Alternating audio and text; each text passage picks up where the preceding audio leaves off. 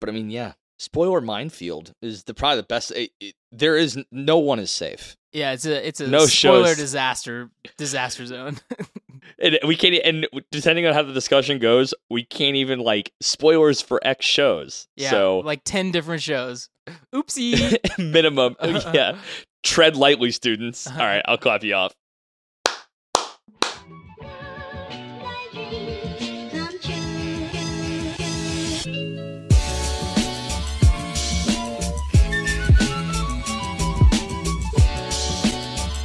Welcome back to class, everybody. We are the Weebology Podcast. I am Ethan.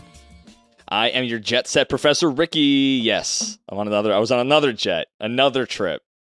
Yeah, you're You'd uh, you know, world traveler, uh, world stomper. I had a friend tell me you travel more than an Instagram influencer, dude. I'm like, well, you know, to be fair, in literally like the last two weeks, yes. Overall, probably, uh, you know, absolutely not. Yeah, been to like five new cities, three of which, four of which I intended, four of which I intended, and one that was thrusted upon me. But you know, yeah, I, I can say I was in uh I was in Austin this past this past weekend. It was fantastic. Haven't been back in a long time, and uh kind of up there with one of my favorite cities. Kind of small, but Really? super. Yeah, it's super weird. They go keep Austin weird, haha. They really pride themselves in that, but there's a bit of truth in it. It was a good time. um, Yeah, I hear it's Yeah, like kind of indie or like alternative almost, especially for a place like um you know, in Texas. I think it's actually like a, a big nexus point for people moving from California. Oh yeah, we saw the brand new Oracle building, some big tech tech HQs, and boy howdy, dude, those things are just like futuristic space station dome central. Like it's Yeah. it is wild. It's wild to see. But yeah, I mean, it was a good time. Very uh, for anyone who hasn't visited, you think Texas like that's you know indie weird. You know, it's it's pretty unexpected when you visit. But um, speaking of unexpected, Good one. thank, thank you. We're doing a little topic today that you know. Eth- Ethan kind of floated floated across my proverbial desk and was just like, "Dude, we should definitely talk about this." And I'm like, you know, there is enough. There's enough shows that have done this, and I would argue in modern times started to capitalize on this kind of concept to draw in a fan base where I think it's, you know, there's enough of a catalog in this particular category where we can, you know, kind of talk about these kinds of shows that hit us square in this particular, you know, kind in, in this in this realm.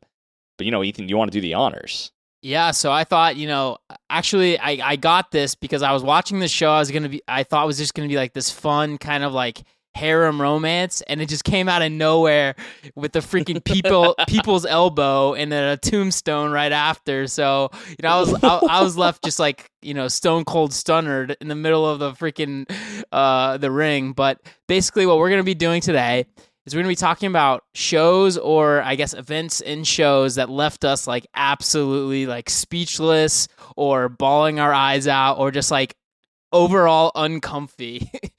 Yes, these are shows or events of shows that have emotionally or mentally just kind of fucked us up. There's Yeah. really no other way to kind of get around that. Just, like, straight up breaks what us. it is. Yes, so we will. We talked right before the show, and we feel this is going to be one of the heaviest disclaimers we've ever done on the show about spoilers. This is going to be a spoiler minefield, just a true, unadulterated spoiler left and right. When you talk about twists, there's going to be part of this, you know, and big events. You're really going to kind of have to get uh you're going to have to get some spoilers in there to really talk about, you know, why they hit. Did it feel manufactured or natural and you know, going forward is this something that is going to be uh considered by a modern anime fan base like does a show have to have these events to hit? Can it be just uh a benign thing anymore? Does it have to have this big fat hook or these big fat twists? You know, that's kind of where my head was at. But um, yeah, and I think Yeah. I think what I would like to do is maybe start with the most mainstream shows cuz like that most people Yeah. probably have seen those and then it's like less like chance of of spoiling people and then kind of like near the end I'll be talking about just like some rando shows I guess or like less mainstream so like if you if you only watch the specific shows in the beginning like it'll be easy to you know not be worried about spoiler alert. A hundred percent, a hundred percent. Yeah, yeah. Because I mean, it's it's something that, and while I was on the plane, I was just you know sitting there in deep hyper contemplation about you know, well, uh, yeah, to, to the point where everyone was concerned about the brain power emanating. I'm pretty sure I knocked out some you know aer- aerospace uh, equipment with the amount of wrinkle power I was putting out in that. yeah, plane. you know they tell you to Um, put put your stuff on airplane mode, but it doesn't count when you're just like emanating pure brain waves. I was already on 7G Yeah. basically. You knocked out Just the their world entire their entire like uh telemetry set. yeah, had no I idea where that were. a- I made that plane a bogey to the central ground crew. Like, what the fuck is that in the air? oh my god! There's a couple Um, F but- F sixteens came up to check if you were a Russian uh Russian spy plane. It's like, no, no, no, sorry, sorry. We're just detecting high wrinkles in here. I think we're gonna be okay. Oh my god, it's nose diving. Oh my god, it's nose diving. um, but yeah, let's let's hit with the mainstreams because I think there's a couple shows in the zeitgeist of the anime community in the last, I would say, like shit, even decade that like everyone knows it by its twist, right? And I think you and I could tee up a couple of those mainstream obvious ones. Um, the main one, obviously, that hit me, but I think it warrants an interesting discussion is Promise Neverland. It's a show I think that locked in an entire fan base solely due to an one episode like drop twist Right. and I I wanted to maybe make an interesting comparison to why I think that this twist fucked people up so hard um, to a show that we have talked about in the past, Invincible. Not necessarily we didn't does an anime about it. You can go check out that episode. That was really fun discussion. Um, but that show too had a first episode drop twist, and I, I don't know. I, I feel like that there is an interesting duality there about why maybe it highlights why Promise Neverland was so potent. And Invincible's first twist is due to the fact that it was kind of playing beat for beat on the tropes of a pretty typical Western superhero show in the line of like Young Justice or a DC animated show, right? right. we we came in knowing those beats. They played to the they played it like a fiddle, and then boom, hard subversion.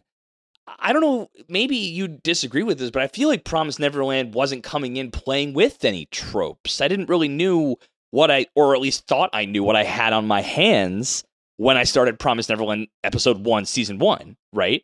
Yeah, it, I mean, it definitely didn't like set up a like calm and peaceful. Like it's no Madoka Magica, right? Where Yes, okay, it starts yeah. off as like, oh, cute little girls doing things, and then just like turns absolutely like blood red.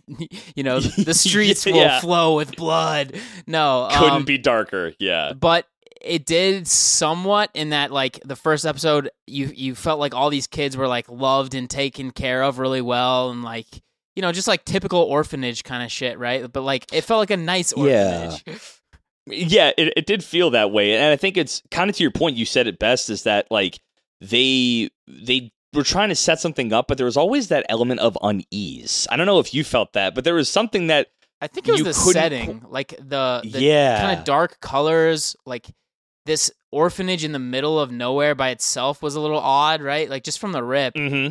almost like pulling on tropes from like old horror movies, like almost like a um like a psycho.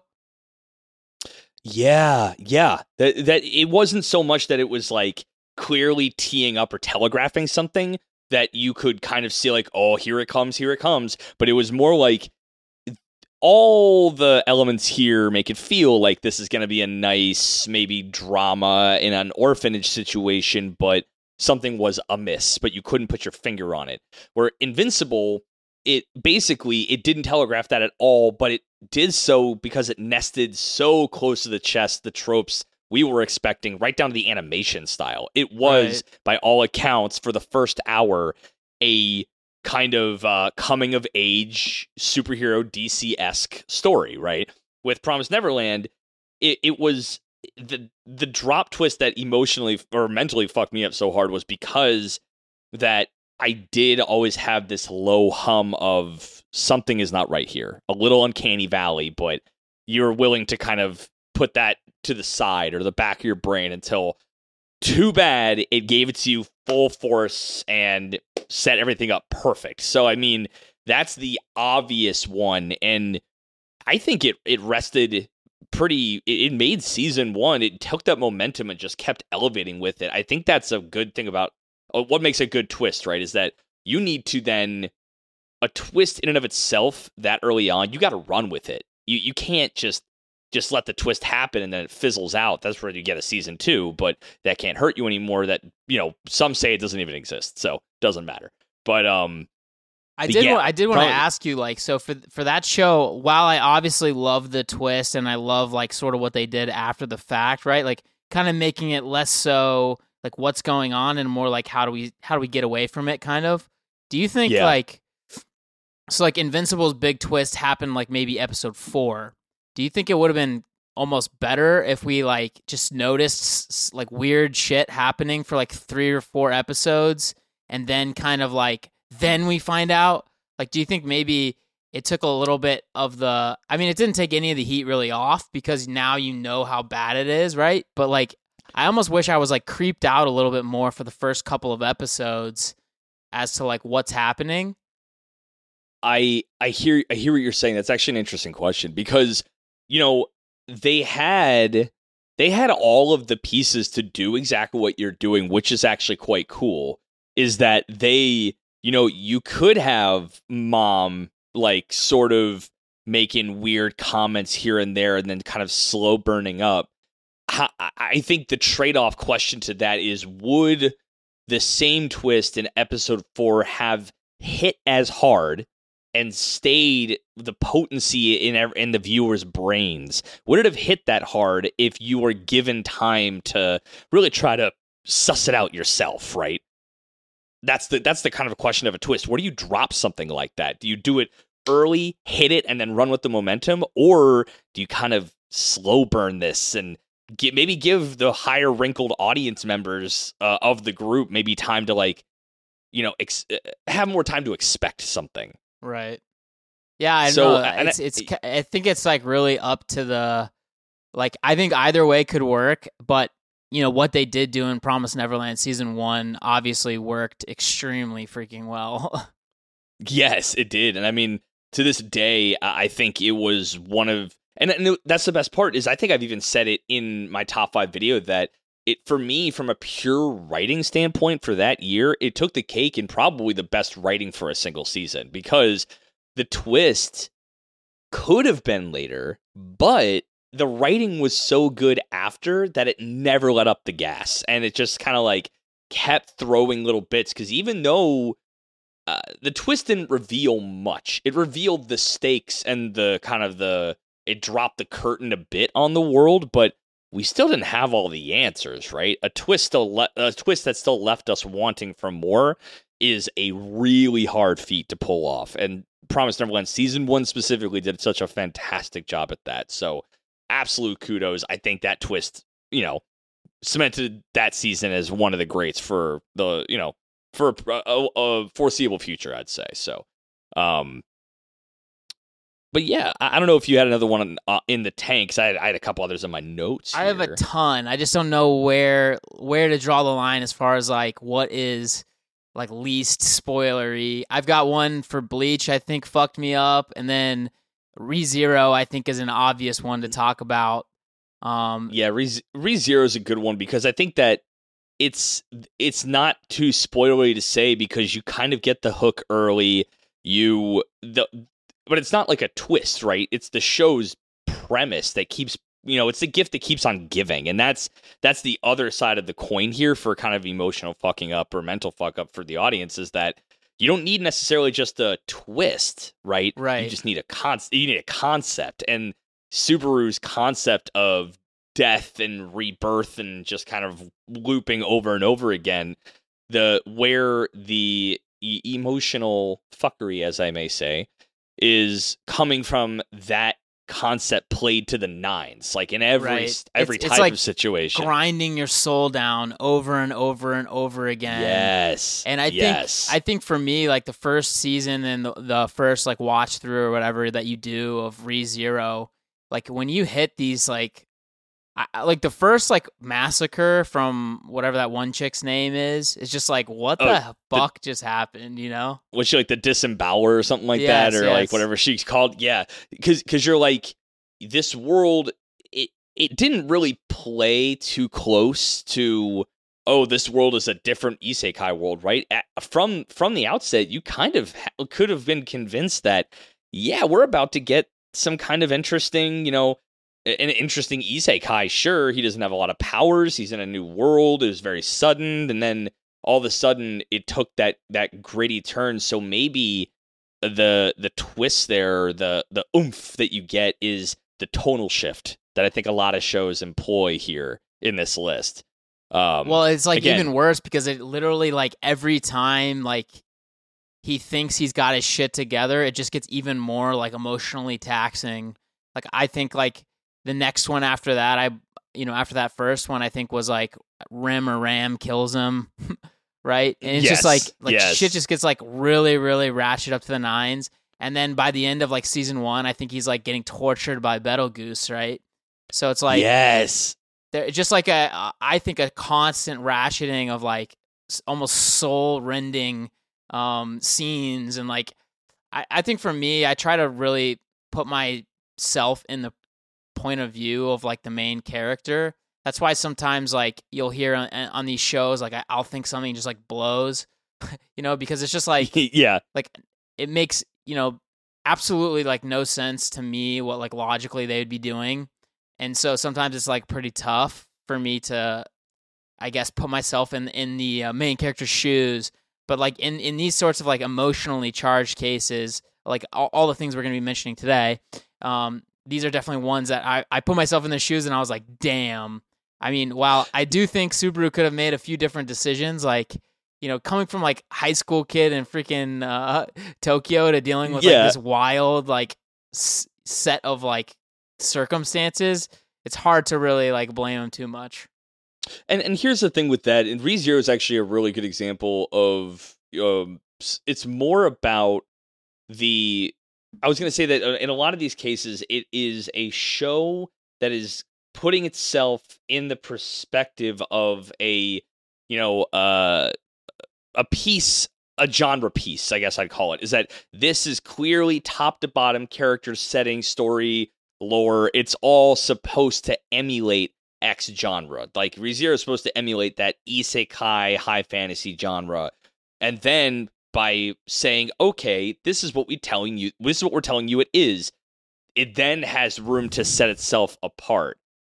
However, I think what emotionally screwed me up most with ReZero is Subaru wanted so badly for the for his second chance to change, become better, but let the world act on him so he just is given opportunities to change and then he can quote unquote rise above it whereas as the show grinds the audience like Subaru down it becomes readily apparent that Subaru is still just this kind of loser passive guy.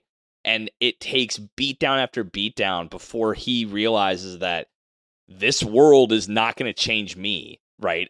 If i don't change i'm just going to keep getting beat down.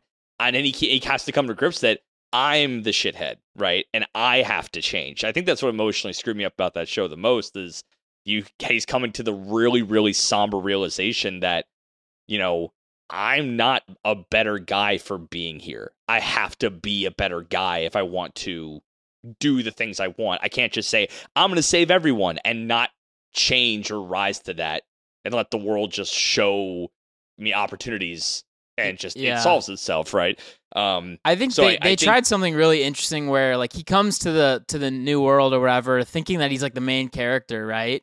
And he thinks like everything's gonna go well for him. And then it's just like really the rest of the show is him coming to grips with like you are such a peon in the scheme of things and like honestly like these things are happening around you and maybe you can you can make some choices to change things but i think that's like the inevitable dread that i felt as seasons go on with like no matter what you do somebody's gonna fucking die that you didn't want to die right or like some un unposs you know impossible to understand like side issue is going to occur. You know what I mean? And I Yeah, think like and- most recently you see that I, that's like too recent I think to even spoil, but like with it with his chicky, Sure. Yeah, yes, with this chicky. Yeah, yeah, yeah. So I mean, I like the way you put that, right? Is that it, no matter what he does, something someone dies, some negative outcome happens because of the way he plays situation or loop number 35, right? But the the the sickness, I think, or the sober reality that Subaru either doesn't want to realize or realizes too late and then falls into that depression in that is that he keeps restarting saying, No, no, no, I can do this. I must be I must be able to do this, right? I was Isekai. I'm the main character, right? I should be able to win the day, no compromises. But that that is a nice play on the Isekai MC archetype where I can have the best outcome because I'm me. Well, it's you, Subaru, who which is why who you are is why it is not coming out the way you want it to or you're not willing to accept that it's it's inevitable that it's going to come out in a inoptimal way that you want in a selfish way. Um, it's a really that that show as a whole emotionally screwed me, and I think I guess that's the question, right? Is there's there's a lot of shows like that that will emotionally beat down a character. I- Hell, we just did it with Kaiji. Like it's a similar kind of vibe in a different kind of way, though. right? But just like pure I- I- existential dread, you can never get out of the hole kind of scenario. Yeah, yeah. So like what what is that how is that attractive? Because you, you you hear shows like that, popular or not, mainstream or not, that, you know, it sounds like it's really playing on or centerpiecing that existential dread for a character, and people have called it online and in the community like it's almost like torture porn.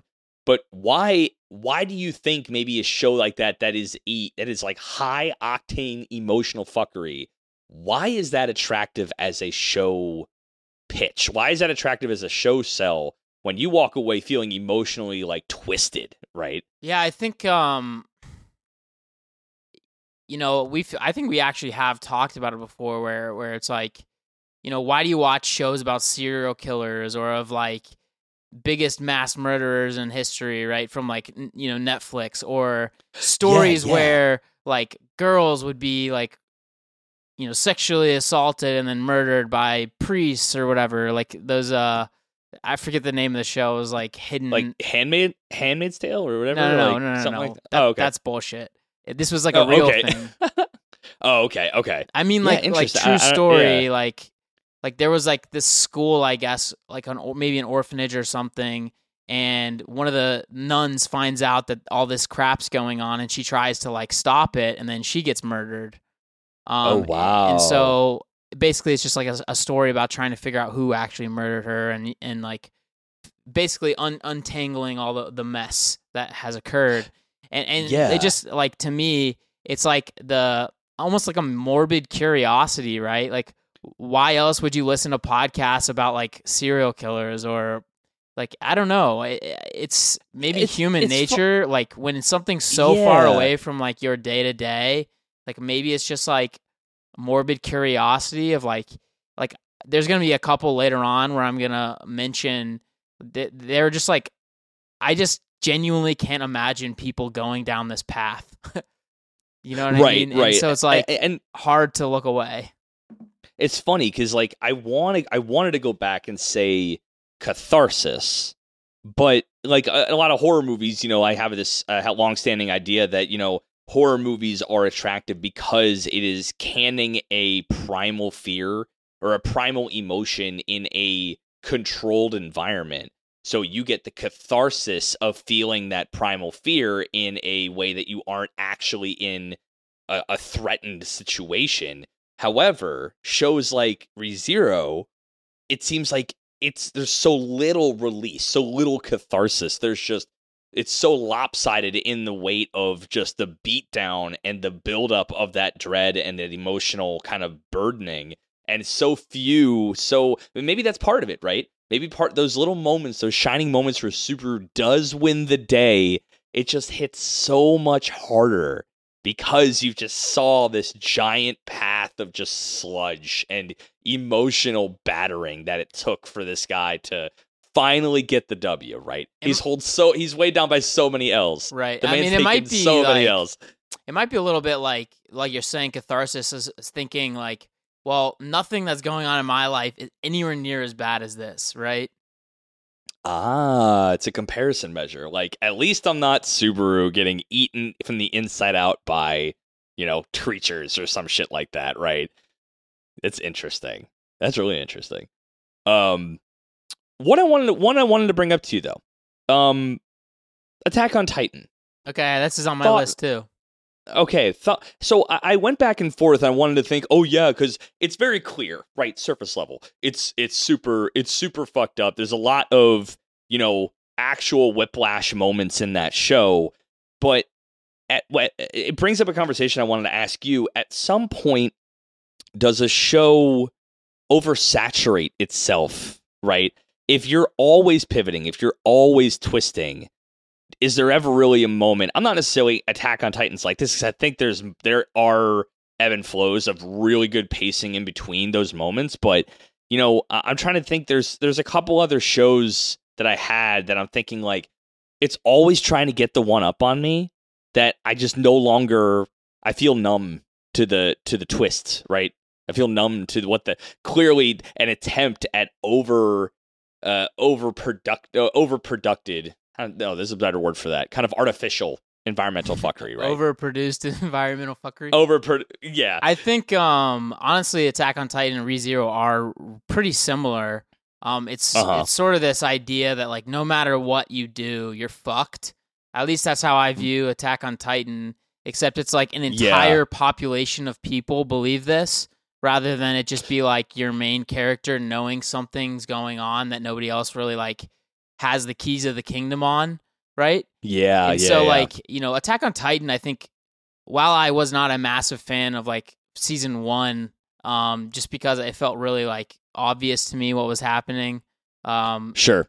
but it did do a phenomenal job of like three little kids just kind of chilling in this town and like yeah we know that there's something going on outside but it's not like that big of a deal because you got these Yeah. big ass walls and then just yeah, like everything's cool. and then shit just goes Boom. absolutely buck wild insane Yeah, Um, yes, exactly, like exactly. they, they literally watch his mother get eaten in front of them it's just like you know what what m- more like existential dread kind of a situation could you put yourself in or like like mentally put yourself into that that like the their kid ugh, those shoes like it's just yeah, right.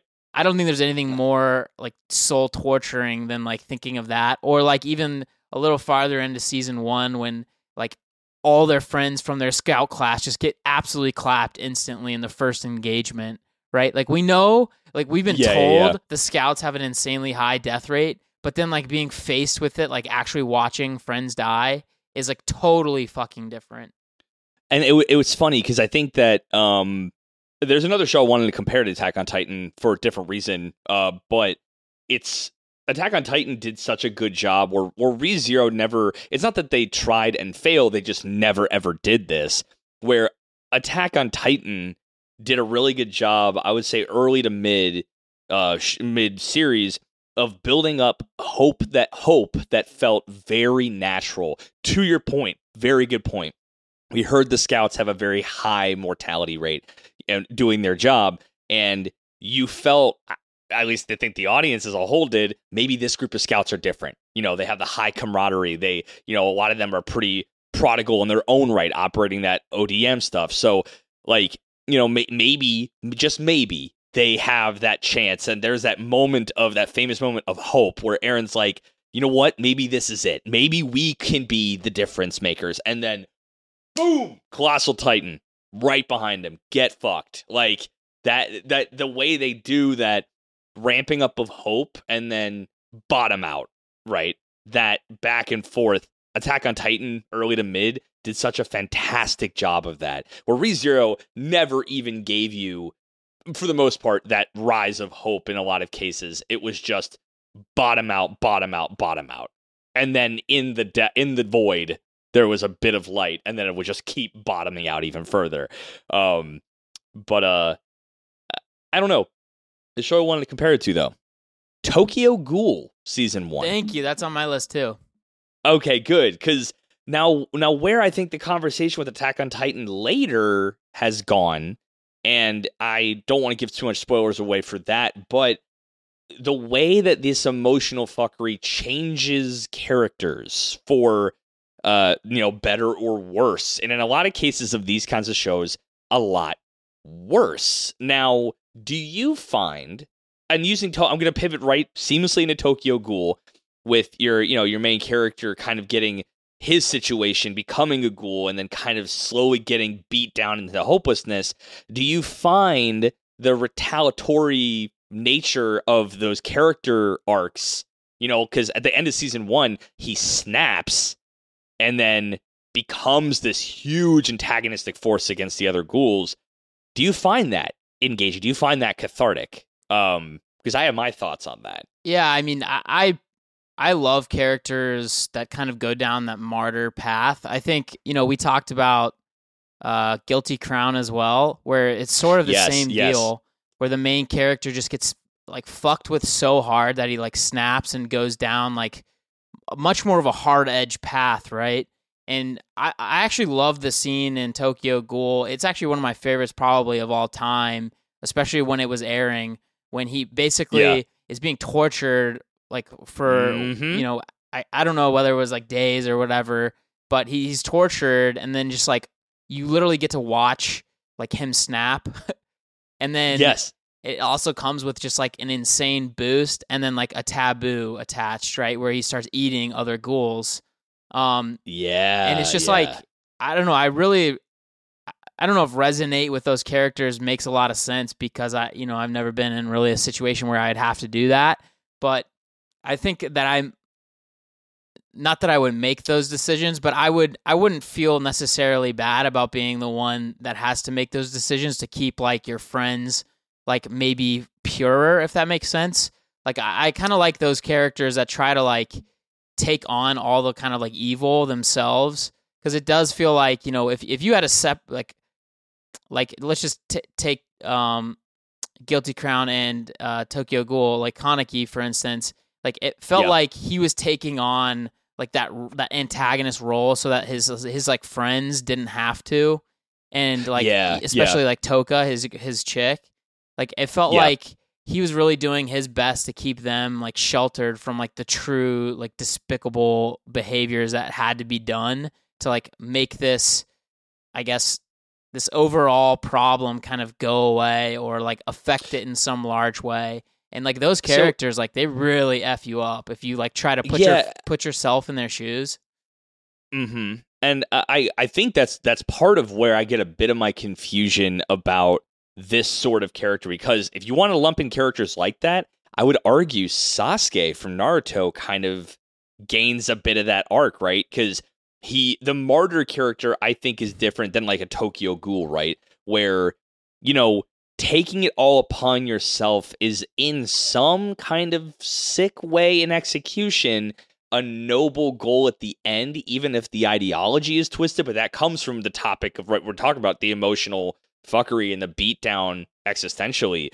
But I don't know if I find the that's maybe why I'm not a big big the biggest fan of Tokyo Ghoul season two is because where others like in Guilty Crown and Naruto they may have more of a martyristic path for to justify this this the sick and twisted kind of execution of some of their stuff. The the Tokyo Ghoul kind of thing is that I guess the element in my mind is that is there some catharsis for getting for seeing a character finally having the means and the desire to enact some sort of revenge? They are something that they are owed right? That in seeing all of that emotional beatdown for a character is there catharsis in finally seeing them get what's theirs right? Finally getting their chance to enact that back. And I go back and forth whether or not I think I, I find that super engaging because I mean, like, do you want to see them redeem themselves in the end? Do you want to just see them like, yeah, fuck it, just keep, just keep beating people down?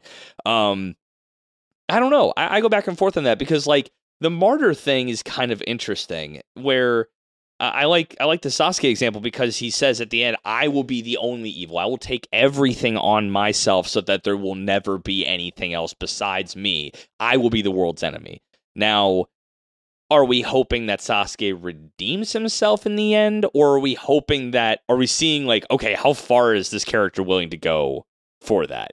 Right? I don't know. Yeah, I think you gotta like you really got to take every character kind of on their own, but also like take into account obviously like psychological pressures. I think most of everything that Sasuke did makes complete sense now that you know I think about it quite a bit. But Yeah. the only thing that doesn't make sense is like maybe killing killing village el- elders and stuff like that makes sense, but then like why like attack your village and then like potentially cause the same pain that you felt for other kids, right? Like there there's like a certain Right like threshold that just like for some characters in my opinion doesn't make a lot of sense. But like when you talk about Kaneki like being like not only just physically tortured but mentally tortured from external and internal sources, right? That's that's what makes him sort of like a, a special um special character in, in that like Rize is still talking to him, right? Yes, he's getting kind of like like tweaked from the inside. right. So he's Uh, getting this this internal tweak and then Jason on the outside is messing with him like like pretty much classic kidnapper um torture kind of scenario. Yeah, so he's getting he's basically getting squeezed from both sides until he pops essentially. right and Um, and so like it to me i loved like the, the idea of like i think it might it might be called like marie antoinette syndrome where your hair just like from so much stress turns white Yes, I- Like- I, think that might be it. Yeah. and it makes total sense to me like how that happens um and then happened in this specific show but it does like you know then you like i think as a show you're able to show maybe like his friends coming into contact with him later and like how twisted up they become seeing their friend having like fallen from grace or like fallen to the depths and like that kind of stuff that really like i think gives you a lot of emotional turmoil. Yeah, and and I guess that that goes back kind of ties back into like the main topic is that like or at least in my head is there is there engagement? Because like in that kind of way you know it's really kind of an eye for an eye syndrome in a lot of these characters that they just you know they have been pushed so far and in that existential dread and emotional turmoil they finally uh, are they given license to push back when they finally can. You know, eye for an eye, but does eye for an eye make for a good time? Right. Of course, it makes the whole world blind. We have been, that's a parable. It's a very common thing. We all know that, you know, revenge for revenge's sake is going to get no one anywhere. But does it make for an engaging experience for the audience? I guess that really kind of comes down to the kind of viewership or the what you're trying to do, right? Are you looking to see someone get beat all the way down to shit and then that just the revenge just feels sweet just for the sake of it? And i think sometimes you can have that. I think you really can. And there's a lot of really potent moments. I do think um well on the on the naruto thing i think the sasuke danzo interaction and fight that felt cathartic purely because of that revenge reason. I wasn't in it looking for sasuke to find some kind of reconciliation in that moment Danzo had a very heavy hand in forcing his brother to do what he had to do or was told he had to do. So in all other cases I'd be like, "Oh no, Sasuke's slipping further," but I don't know in that moment I found I found weirdly emotional resonance like, "Hell yeah, Sasuke, you get yours." Like, Yeah. get dark. Get dark. I like, think I think if you want to talk about Naruto, like the two scenes that really like f you up are his fight with Itachi and his fight the first time with Naruto, where it's like Yeah. like basically his two brothers. He's fighting them for different reasons, right? And just like yeah. The I guess emotional turmoil that you have to like think somebody Sasuke's age would be going through in both of those scenarios. They're very different, but um like very different types of grief and pain that like really twist you up.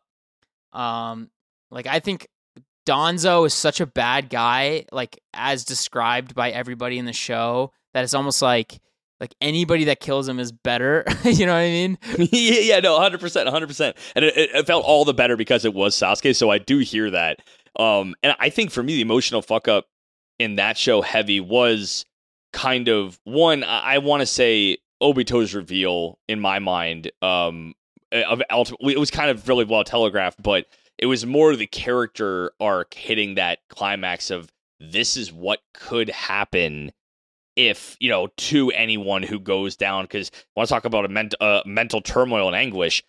Obito got the shit stick of that one, and he and that was completely manufactured to be the most potent possible for completely nefarious gains. But I also found real subtly Sasuke at the end of that war coming to a an answer that was very, very like lofty, idealistic in a way that, you know, not that you couldn't disagree with, but you can understand. I think that's part of it is that you understand we've watched the entire arc of Sasuke's emotional turmoil. So for him to come to the answer of I want to start a revolution with me as its dark, crunchy center, right? And he's do he's doing it because it's his own twisted view of peace. You're like, well, goddamn, everything we just watched this entire series makes complete sense why he's gotten to that point, and he has the means now to do it. So for me, that mostly fucked me up because I'm like, well, shit. He's I I can't dispute. I don't know if I can dispute this. In his shoes, would I do the same thing? Yeah, I given what he's gone through, right? Like Naruto in general is like at its base, it's just a show about like insanely strong people with like really unattainable like goals and like thoughts and expectations about how the world should be and it's really yeah, like yeah. the world rebelling at every turn and then like twisting w- what these people wanted for for it kind of so it's like 100% like every single you know even Hashirama had had his own expectations Madara Tobi you know all these people just had all these expectations that like nothing could possibly meet and then, you know, we find out from Boruto that even Naruto's expectations are complete horseshit. Um, yeah. So it's just honestly, like, honestly, yeah. Um, kind of just an interesting take there. I'm gonna t- t- change it up a tad. This is one that okay. that fucked me up, like, sad, like sadness and like beauty wise. I got a couple of those too. So, oh, yeah? so for me, Bleach. Of course, everybody okay. knew I had to throw this sucker in there. But you have to. This you is uh, this is between like kicking Aizen's ass and like the start of the Fullbring arc and really like really the beginning of that. So okay, he fights Aizen. He has to make this decision to basically put all of his essentially future potential and all of his possible spiritual uh, pressure or you know spiritual affinity into these. This is like one move essentially, right?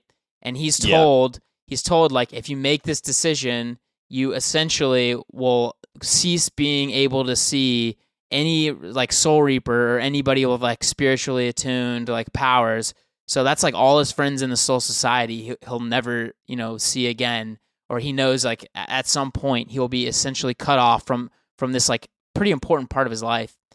And so yeah. he goes from you know saving essentially the world from Aizen and then he continues doing his like substitute soul reaper stuff for a little while and everybody's really worried about him because they notice he's just like losing like immense amounts of power every time that he fights to where yeah, he's really yeah. starting to struggle with even like the most basic of hollows and so you've got you've got like his friends starting to like even hide certain events from him right like uryu is starting to like essentially avoid him altogether so that he doesn't bring him into more danger. Orihime is out doing like she's trying to like help with the the hollow problem and like it's it's kind of this this situation where he starts getting into this sort of depressive state where like he cannot help his friends anymore and that was the whole reason that he got these powers in the first place and like why he like changed his entire life and got involved in this world and so it's kind of this like emotional spiral for him. And then yeah, to me like the, the absolute saddest part and like I will literally cry every time I get to this like the very final um amount of his of his like spiritual pressure go is like about to go away and he like spends one last day with like Renji, Rukia, and all these guys just like out with his friends, like ice skating and hanging out. But they all know like after this, it's like literally over. And so eh, they're out Yeah. they're out front of his uh his like um his family's clinic and they say their goodbyes basically and then they just like all his his soul society friends just like flake away. And then that's like it. He's no longer like involved at all in anything related to the Seireitei and protecting the world from hollows and, and like really his entire friend group had built up this kind of um i guess this duty uh, like self-appointed almost to like protect karakura town and now he's completely on the outside and it's just like such an emotional event.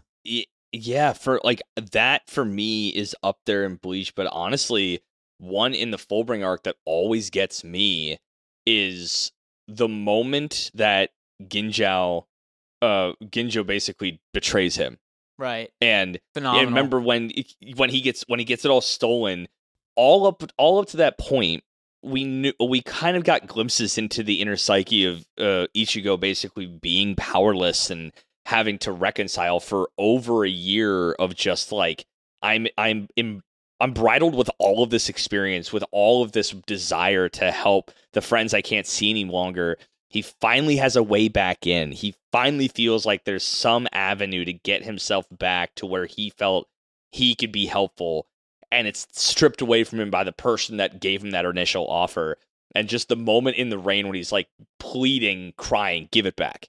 Like I need I, I need this back. It's the first time he really kind of expressed outwardly the true emotion of I can't literally I can't live feeling like this. This hopelessness. Yeah, So, and he's such a like y- martyr type character that like he was having all this internal turmoil and consternation, but he wouldn't tell any of his friends, right? Like how how seriously it was fucking him up. And I think Yeah. also if you know like his backstory, like really what's pushed him to to kind of try to help all these people, and even see him early on, like before he's even like in, inducted into the Soul Society at all. Like he's helping like shepherd souls to the other side.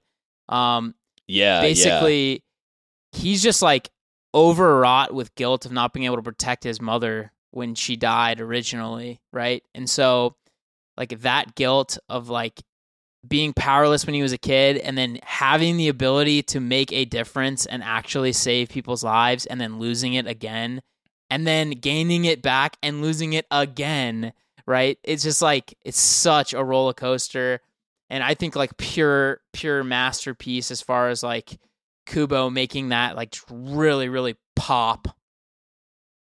fucking popping. Yeah, I mean, the if we're talking about Jesus, like emotional fuckery in terms of sadness, Grave of the Fireflies. We keep talking. We're like, oh my, oh my god, like it's one of the premier sad boy energy, just because the setting and from top to bottom, the art and that that was just like, uh, to this day, it's probably one of the most emotionally soul wrenching pieces of anime I've ever seen. Yeah, I think anything Just given the setting and all that. anything related to like essentially the collateral damage or like really the atrocities of war, but specifically World War II, I think like is very very heavy, but it's almost like like heavy on a human level, right? Like you realize like this was such a mess. Like when I went to um I went to the the Holocaust Museum in in Washington D.C. and Right. it just like the second you step through the doors will fuck you up like beyond all recognition.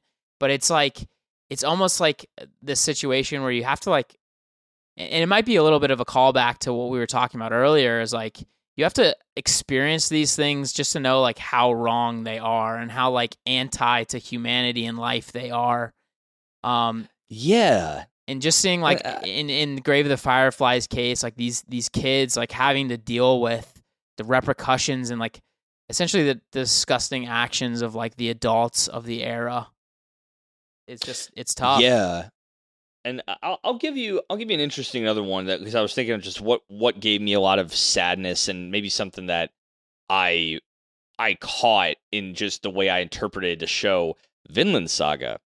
Specifically, like like Thorfinn basically as a character is so unbelievably tragic to me. Um, just because of he was forcibly thrown into living a life the nut like his you can tell he's a, such a tragic case he's a sole desire is to avenge the death of his father that was such like a cheap ass tragic thing that and you know he's he's driven single-mindedly to to better a set of skills he never he never wanted his father never wanted necessarily for him in a world his father never necessarily wanted him to be in. Uh, he his father tried to escape all that, and then sadly his death drew this boy, like this five year old kid, kicking and screaming like into a world of just like violence and death, and forced to participate in that for a for a, a mission that like you know basically it's like it makes me it, it hurts my soul to watch that show because it's a character that is uh living living a life and progressing and and through this, you know, Viking era in a way that no one that actually cared about him ever wanted him to go into. And sadly, no matter what happens to him or the people around him or the forces that enact upon him, he's still unable to be, I don't know, reached internally. Vinland Saga, man, that that that show, like, it's super cool. It's a great story, but I find a lot of tragedy. I found a lot of tragedy in that show. Yeah, um, I think the thing that really like should f you up about it the most is like that is like not an uncommon story at all in like no, the, the, Viking yeah. epics or really even the time period, right? Like most of like the wars in in England and all that stuff. It's just like people killing people's fathers. They grow up like raise armies to get revenge, and it's like very revenge, dri- you know, driven societies back in that time period. And it's just like it's super um it's it's hard to like put yourself in that st- you know in in those mindsets from like our modern America or modern world because like that stuff just does not really happen I guess unless you're in the hood right like I guess yeah, it, right. it does happen like in certain subsets of like society but at least in like the the relatively safe uh, parts of society it's just like something that never really crosses your mind but it's like also it's like part of the human condition and like part of the human story, right? Like this stuff all happened. Um now of course yeah. like like Vinland Saga is a you know sort of a epic like um more of like a, almost a myth fairy tale, but a lot of it is like relatively true, right?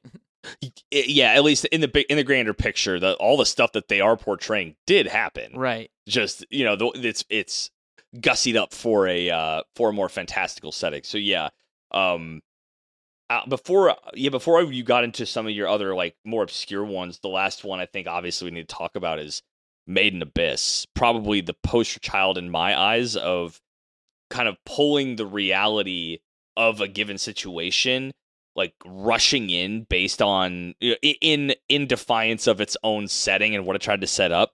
It's a show that that show looks like a well crafted, almost Studio Ghibli's like high fantasy adventure, you know, show.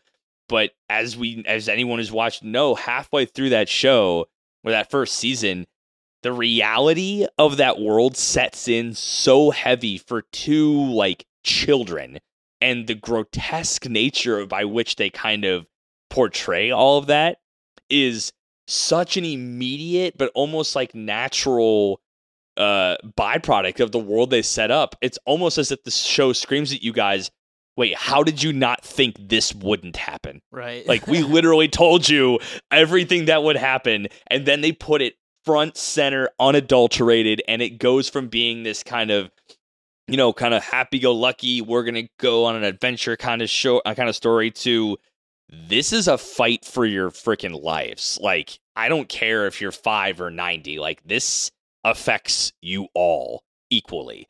So that I love a show, and I think there's there's more like Madoka Magica, kind of, but I think like that like Made in Abyss more than others is like, yeah, we literally told you everything that would happen, and the shock comes from like our own delusion or the show kind of forcing delusion on the audience of like making you believe maybe yeah it's kind of like you know this is gonna be a happy-go-lucky thing while still giving you the entire lore of the show. And when it finally happens to them and real danger sets in you're like fuck what of course why didn't i see this coming? It's gruesome but i knew this was gonna happen eventually so what the hell? Yeah, it's just uh, the main character thinks like it's not going to be a problem, right? And I think that's where kind of the almost like the veil gets gets pulled off because yeah we're like we're looking through her perspective like, "Oh, I'm going to find my mom and hang out." You know what I mean?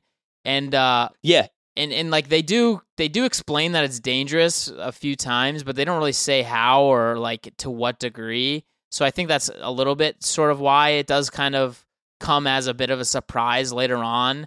Even even having been warned is like how ridiculous the stakes ratchet up per level. And then like the idea of like yeah yeah yeah returning is not as easy as it would uh, initially seem. Yeah, and, and I like the idea that the like you are as the audience in kind of in lockstep with understanding the true reality of the world just like she is and you both at the exact same time have the wool pulled out uh, from uh, from uh, in front of your eyes right? You you both are you know snapped to reality. Like at the same time which is like if a show can do that where your conduit learns and understands the exact things you do as a fully formed omnipotent viewer of this world then yeah that's a really good way of writing that story. It's a really good way to have like a drop twist like that. So um that's the, that was the other main one I, was, I think that that's a clear mainstay main you know uh, a mainstream example of like an emotional drop fuckery so Yeah, I've got I've got two more. One's a, a little bit more main mainstream, but I'm not going to say too much about it because like the twist is like honestly the whole show, so I don't really want to like super fuck it up. But it's it's a, a another. Another. Oh, yes. Yes, yes, yes, yes, yes. I, I think you start watching the show and you're like, wow, something is definitely going on. This is unbelievably creepy. Like the fact that like essentially an entire class of people just ignoring a human being, and you're like, is she even real? you know what I mean? yeah, right, and right. then beyond that it just like it absolutely spirals into pure debauchery by the end um and it's just it's sort of this story that i think like if you really put yourself in in the shoes of the other students you're just like absolutely fuck this i would leave you know what i mean like it's just yeah. it's like pure torture the whole show and then the final twist you're like no effing way like no way I, you know this this could happen Yeah. And that uh, basically one of its tags is gore. and and i fully fully agree with that 100%. 100%. Okay, what was that other one? Okay, so this is Curious now. this is the one that actually prompted me to talk about this with you. It's called yeah. it's called Fruit of Grisai. I I don't the word is really weird. It's G R I S A I A. The fruit of Grisaria. No, Gris, uh, Grisa, Grisaya? Grisaya, I guess. I don't know. Sure. But it's sure. it's essentially and, and it's like it's such a lowbrow show that I'm not so worried about spoiling it. And like honestly, you don't have to watch it. I'll just sort of explain some of the plot points here. So first of all, it's Okay. it's like based off a light novel, so it's just insanely ecchi. So just get off get like that off the the um Got it. off the rip. So I thought this was going to be like actually I saw this as like a part of the, one of those co- compilations where it's like in, badass MC, you know, just like ch- ch- we talked about this. right, Yeah. but like Chad MC, like uh, basically like dunks on harem or whatever. I'm like, okay, fine, you know what I mean? Like just like Cool, looking yeah. for, looking for that Giga Chad kind of moment. Well, the actual main character's story is like potentially one of the most tragic in history. It's like so so heavy. Um like he's basically forced to watch like both his parents die in front of him. His sister was killed in like a crazy accident. He like what the he's fuck? taken in by like a like a terrorist that's been like sexually and also like like What? sexually assaulting him and like drugging this shit out of him and like forcing him to become like a like an assassin killer. And basically the rest of the story is about him like coming back from that and like trying to find some something to do with his life that's semi productive. You know what I mean? And like Yeah. this idea of like can you can somebody so useless and disgusting like me do anything good with my life and it, basically Oh he sets out to just try to like um save five people is like his whole mantra after a certain point and so obviously the harem is the five people he tries to save and the stories are i guess progressively get like darker and darker for each of the girls that he saves but the one that he like finally the last girl that he has to save like the story like actually made me feel like a little bit ill Oh my god. so it's basically like um she, she was part of this like uh this basketball club and they go out and they're they're like in the mountains somewhere in like a minibus and and like their tire pops and the minibus flies over the cliff. So they're like way off in in like the middle of nowhere woods. Um Jesus. and basically they ha- they have a couple like pretty serious injuries right off the rip and then the rest of them are just trying to like figure out how to survive long enough for somebody to come find them right?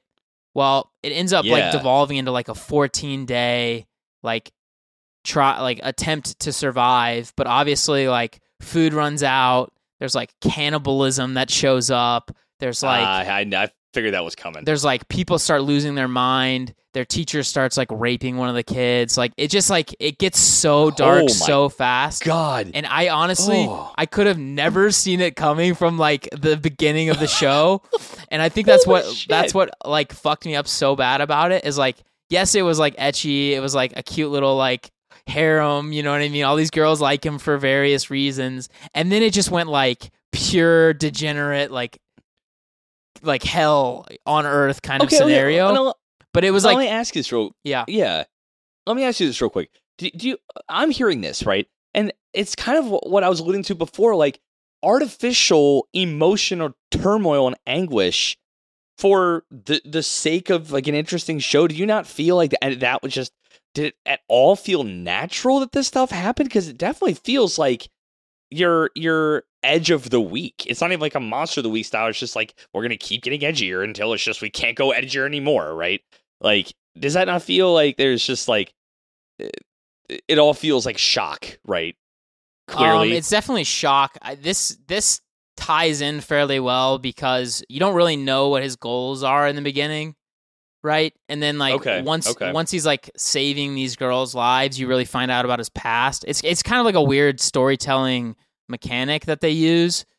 Um, and like obviously this is extreme spoilers for the show, and like I don't know if I would really recommend it to anybody. no Rex, no Rex. right? Like it's just like so almost like so aggressively hard to watch. I mean, I'm I'm finishing Oh it God. like like all of this was just season 1 and now I'm trying to finish season 2 just because like at this point I have to fucking know like the whole story.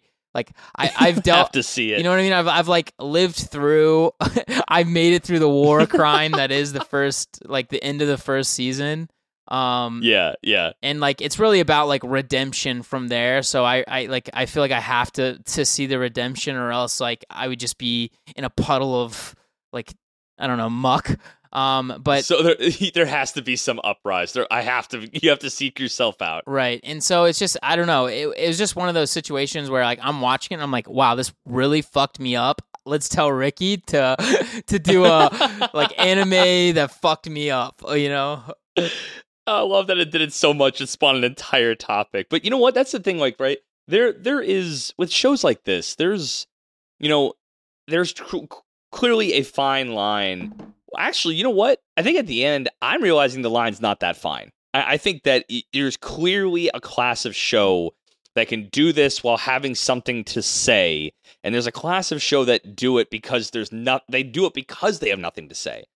You know, exactly i totally show- agree with you yeah, shows shows like Attack on Titan, ReZero, they have something to say and they utilize vehicles of emotional turmoil and anguish to get that point across because of what they're trying to say. Then there's others that we don't have anything meaningful of of of note here.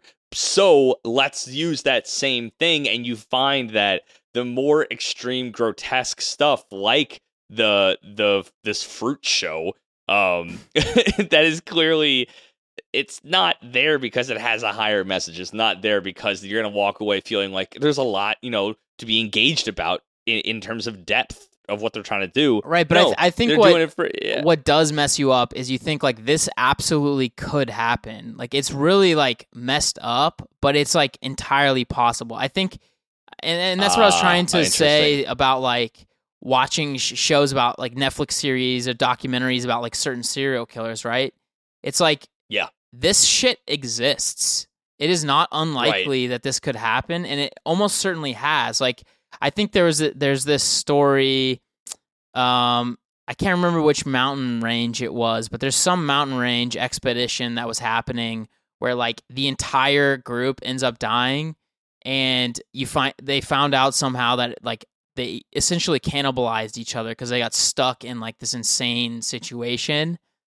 And so it's a, it's a Oh, little bit like that. I- I can't remember if it's like in the Himalayas or where, but it's like a real, I- real story. Yeah, I vaguely remember, and there's like some people that are like found outside of their own will, like no clothes because of extreme hypothermia. There's like a horror show of just different things that could have happened that these people did. Like, Well, right, and so it's like when when you're Yeah, stuck yeah. when you're stuck on your own with no food, no like real source of like nutrition and water, like your brain makes you do absolutely bonkers, insane shit. And I think it's just the reason this one hit so hard is because they weren't adults. They're like middle school girls basketball team and still lose their fucking minds.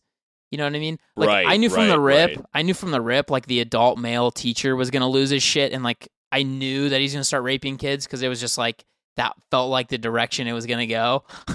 um, but yeah, exactly. but like all that to say that really like and it's not even like the only time in that show that it like messes with you i think that the second time was like when you find out his backstory and like he watched his parents die and then he gets taken in by this like essentially rapist like drug lord that just like Jesus, turns him into this just- like demon just how many how many tags can you put on just for edgy sake, uh, edginess sake? Like, Jeezy Pete.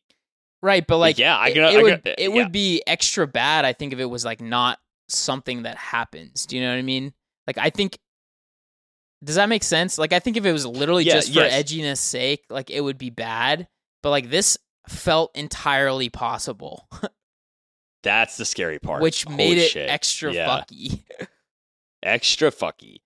Well, you know what? Um, you know what I liked most about this episode? Real jovial, like a lot, a lot Yeah, of yeah, really, super re- uplifting. yeah, really light, lighthearted. You know, you know, just come, just come and uh, you know, bounce around and talk about some fun stuff. You know, good gosh, but I mean, yeah, that's that's the thing. Like the the shows that emotionally and mentally fuck up the audience, there are ways to do it well where that sticks with you in a way that's actually kind of you know cool, fun, and engaging. And there's others that clearly are doing it in a way that's like forcing you to not forget. And you're like, why, God, why is this in front of me? And you know, it's clear to know it's clear to know the difference because a show that does it well can maintain and you know moments series seasons can you know stand a test of time because they did it in such an engaging way and others you'll never have heard of and yet will be some of the most fucked up shit that you may stumble across that you you never ever wanted to have happen. So Ethan, I I don't envy you. Uh, I I will probably not watch this show.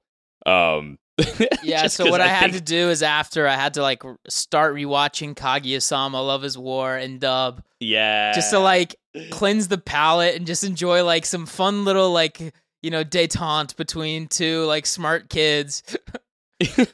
That's actually I said it in the past when I was I would watch we- weekly ReZero and then finish my night with slime. Yeah, that was a beautiful balance there. It's a it's a beautiful balance. Um, but you know what? Thanks y'all for coming to this quite emotionally turmoil and anguished class. I I'm promise literally next crying. week, literally crying. We're, we'll be back next week with some lighthearted shit. Hopefully, well, you know what? We we don't even know. We don't even I Something- make that next week. promise, man. I would make it promise, but we'll we'll come back with something that is not about it. But there's still a, it's still an interesting topic to talk about because like some like I said, some shows stick with us pretty hard, and it's important to talk about that. Yeah, anime ain't just uh right, exactly. just- I think it really, really shows that anime is not for just for like little kids, and like some of this shit will fuck you up. some of this shit will fuck you up, and either we seek it out or it seeks you out, which is The kind of abyss kind of looks scary back. sometimes. the abyss looks back if you look too long. But thanks, Joe, for coming to class. If you want to uh, listen to any other of our episodes, you're already on the platform, baby. Just go on and click over there on uh, Spotify, Apple Music. But all of the links are in the description below, wherever you're getting your podcast fix. YouTube stuff's up. Like, comment, subscribe wherever you do those things. If you want to get into the Patreon stuff, only if you can. One dollar and up into the patreon.com slash Weebology gets you into the Discord with all of our past guests and lovely Patreon folk. Three dollars and up gets you into the syllabus sidebar, our lo-fi, high vibe, sometimes anime, sometimes not, sometimes on hiatus, and sometimes visual show where we talk about life and shit and things that uh, you know, we want to do experimentally. You know, random game shows that we just make up because I that's a thing that we do on the side. you know, I stay I stay awake at night thinking, how do I make the next big Who Wants to Be a Millionaire? Hmm. Who wants to be an anime I- bro? Who wants to be an anime bro? But yeah, um, do you want to give us some old school love? Weebologypodcast at gmail.com. Say hi. Tell us there's a show. What shows, if you want to get in Discord too, tell us what shows really stuck with you emotionally. It could be, you know, emotional fuck uppery. It could be emotional kind of, it hits you right in the feels. It kind of, you had a twist so heavy it made your head spin. We want to know. I love shows like that. So I'm always kind of looking out for something like that. Um, but yeah, honestly, I think that's it. I'm gonna go do some late night editing, some editing after dark, if you will. Whoa. Oh, yeah. Oh yeah, but until I can make even yeah, until I can even make a spicier editing session, I'm Ricky, and I'm Ethan. and this has been Weebology. Deuces. Deuces. We really came in. He- this is a heavy episode. Yeah, This poor, was good. poor us students. Come on, it was guys. a good one. It was, Cheer on, up, guys. Cheer up. Yeah, cheer up, guys. Go watch. Go watch some romance. It's all good.